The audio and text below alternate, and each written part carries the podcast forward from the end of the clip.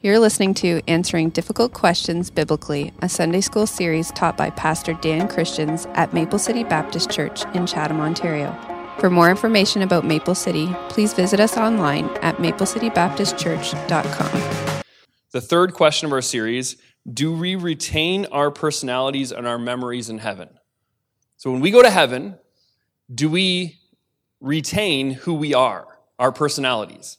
Do we still have all of our memories from our past? And the follow up to that question is God says that there's no sadness in heaven, so does He erase bad memories from our minds?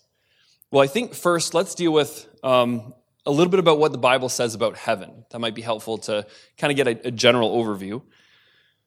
Uh, have you guys ever watched a movie trailer where when you watch the movie, you realize the trailer, you realize that you no longer needed to watch the movie. Right? The entire movie is in the trailer, like the whole storyline from it's the Coles Notes. If you've ever watched the movie Cast Away, you wasted an hour, two hours of your time. Do you know why? You could watch a two minute trailer, all of Tom Hanks' Cast Away, where he goes to the island and then he's stranded, and then he has a friend named Wilson who's a volleyball, and then he comes back and eventually reunites. All of that whole trailer, all of that whole movie is in the trailer. And you might think, man, you just spoiled the movie. I did, but so did the trailer. So, but the point is, God doesn't, God doesn't do that with heaven. When we look at the Bible and we see, we see what the Bible says about heaven, God does not try and give us all of the details that we could possibly want to have. What God does when He talks about heaven is He gives us enough information for us to realize that it's incredible, it's a wonderful place. It's a place that we should want to be. And it's a place that, that truly is beyond human comprehension. It's beyond our, our understanding at this point. So, to give an example of that, uh, when we look to, to the Bible and we try and see some verses, 1 John chapter 3, verse 2 says, Beloved, we are, we are now children of God, and it has not yet been revealed what we shall be, but we know that when he is revealed, we shall be like him, for we shall see him as he is. So, talking about the future and eternity, um, he says, now we are children of God. That's the glorious truth, that, that we are living as children of God today, but we don't yet know what we will be. It's, it's kind of a mystery. We don't know what the future holds entirely, but we do know that we will, when we see him, we will be like him because we will see him as he is. So it's enough to say, uh, like, I don't, I don't know. We're going to be like him, we're going to see him in his glory and then somehow be like him. What does that look like? What does that mean? I don't entirely know, but it sounds pretty amazing.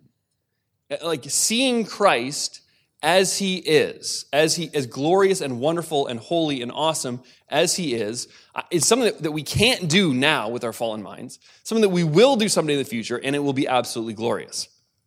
Here's some other verses that are super confusing. Uh, 2 Corinthians 12, 2 Paul writes, he says, I know a man in Christ who 14 years ago, whether in the body I do not know, or whether out of the body I do not know, God knows, such a one is caught up into the third heaven.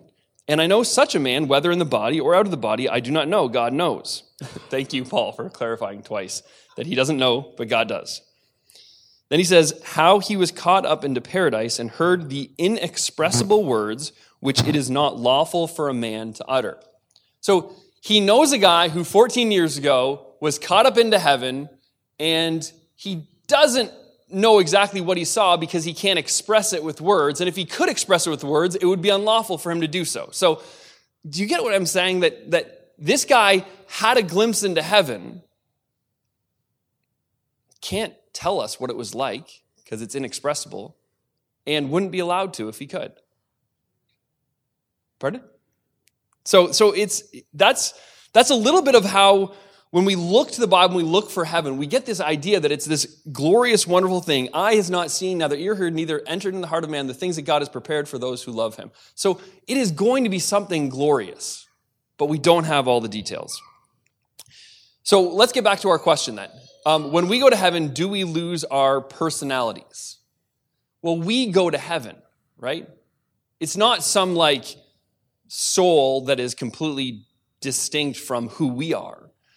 And I think part of who we are is our personality. When we think of God's creation, I think God's creation is beautiful, it's glorious. We've got all of these different kinds of people, all these different um, ways of creating humanity so we've got diversity in the beauty.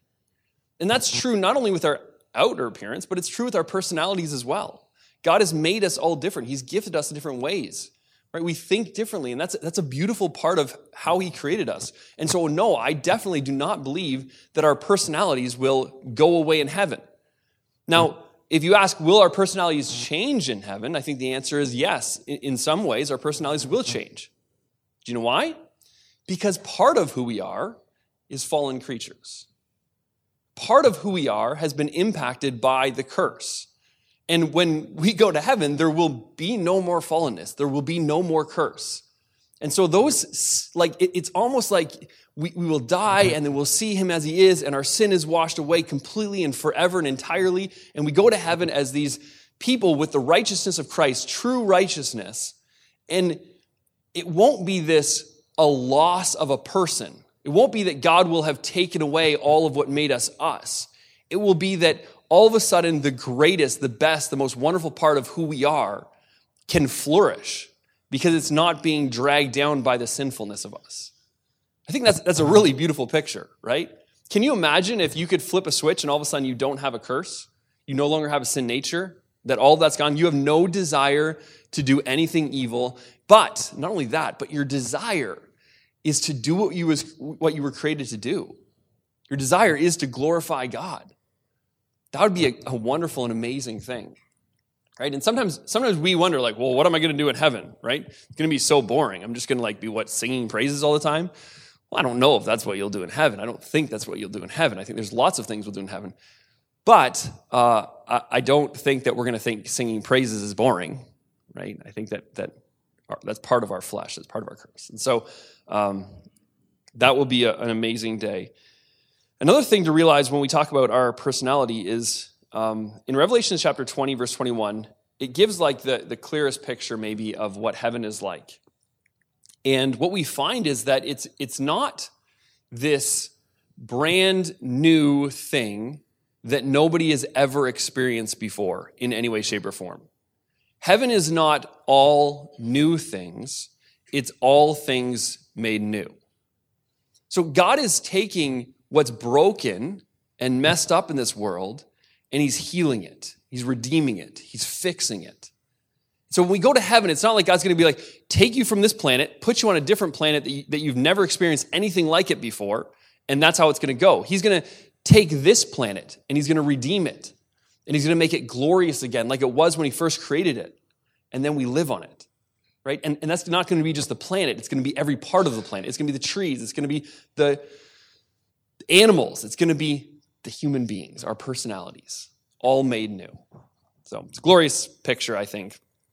Uh, I do think that, and as just as we're as we're talking about heaven, I do think that it's true that if if Christians thought more about heaven, uh, it would really be beneficial to us.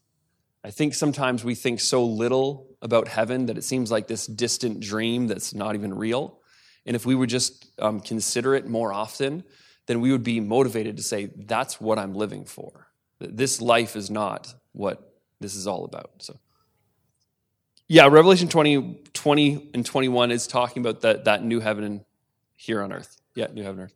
We die and go, like when we die and go to heaven, yeah, I, I think we know less about that than even the new heaven and the new earth. But I think that, that that's that almost like where we go now is thought of as a temporary residence uh, where our souls will go until finally our souls were reunited with our body. Yeah. Yeah, that's that's true. And that that's a great verse. I actually had that one in here and then I took it out. But it is a really great verse to talk about the fact that someday we will we, we, right now we know dimly. We see like you know, if you imagine if you went into a room and it's super dark and you're just seeing the shadows, and we're, we're trying to describe what heaven's like, and all we're seeing is shadows, or, or what we're going to be like in the future. And someday the lights will come on, and yeah, that'd be cool. So, uh, just last point with the personality part is um, when Paul is encouraging the church of Thessalonica and they're, they're worrying about their loved ones who have passed on before them, his encouragement to them is that they're not gone, that, they'll, that they're risen again. And so um, you will see them again. And it would be weird if, if it was like, yeah, we're going to see all these people without personalities, right? We're going to see them and we're going to have relationships with the people we love here on earth in heaven. Um, so, the second part of the question was our memories. Do we lose our memories? Uh, and this comes from Revelations 21 4 that talks about God will wipe away every tear from your eyes. There shall be no more death, neither sorrow nor crying. There shall be no more pain, for the former things have passed away. And the thought is if God is going to wipe away our tears and the former things are passed away, does that mean that he's going to take away all of the bad memories? Does that mean that he's going to wipe away all of the sadness and sorrow and pain and suffering that we experience here on earth so that we can be made well in heaven? And I, I do not think that's the case. Okay, I do not believe that God takes away all of the sadness and all of the sickness and all of the. Now, certainly he does take away those things. I don't think he takes away those memories. Because much of how he made us into who we are, much of how we become more like Christ, is going through trials, is going through difficulty, is, is enduring sadness. This side of heaven, we see the negative, right? We see the pain and the suffering. But imagine 10,000 years from now, looking back on what God did in your life during those difficult times, how you'll see them. I think you'll view them differently, right? We, we read the, book, the verse in Romans that talks about God working all things together for good for those who love Him and are called according to His purpose. But it's really hard, let's be honest, it's really hard to believe that that's true right now. It's really hard to go through a really difficult pain and suffering and, sadness and feel like, oh, well, God's just working this for good. This is a good thing, really. I should just be, you know, praising. 10,000 years from now, I think we see that verse and we say, that's absolutely true. Right? God worked all things for good. That doesn't mean all things are good, but God worked all things for good for us, right? And so I don't believe that that means our memories are going to be. I think we pass away. I think we'll have a completely different perspective on our life and on the difficulty um, in the future. Uh, and um, part of what we are trying to get at as we think about heaven and as we think about what the future is like is, is going back to this side of heaven. What are we supposed to be do- doing? And if heaven is real and God has this place that's perfect and someday we're, we're glorified in it, then when we talk about verses like Proverbs 3 5, trust in the Lord with all your heart and lean on your own understanding, but in all thy ways acknowledge him and he shall direct thy paths. I think that that verse, in light of heaven, say, I'm going there someday on this side of heaven, can I trust in the Lord with all my heart, knowing that He's got that covered forever? Can I trust Him today? And don't lean on my understanding, because my understanding is dim, it, it's fallen. But I'm going to trust Him completely, and then I'm going to try and allow Him to direct my paths. Uh, I'm going to just conclude this question with Revelation 22, verses 2 to 5. It says, In the middle of the street, on the other side of the river, there was a tree of life, which bore 12 fruits, each tree yielding its fruit every month. The leaves of the tree were for the healing of the nations. And there shall be no more curse, but the throne of God and of the Lamb shall be in it, and his servants shall serve him, and they shall see his face, and his name shall be in their foreheads. There shall be no night there, they need no lamp nor light of the sun, for the Lord God gives them light, and they shall reign forever and ever. That's a beautiful picture. And so set your mind, believer, set your mind on eternity, and it will really help you get through this life. Okay? Thank you for listening. If you would like to learn more about what you've just heard or are interested in the ministry of Maple City, please visit our website at maplecitybaptistchurch.com.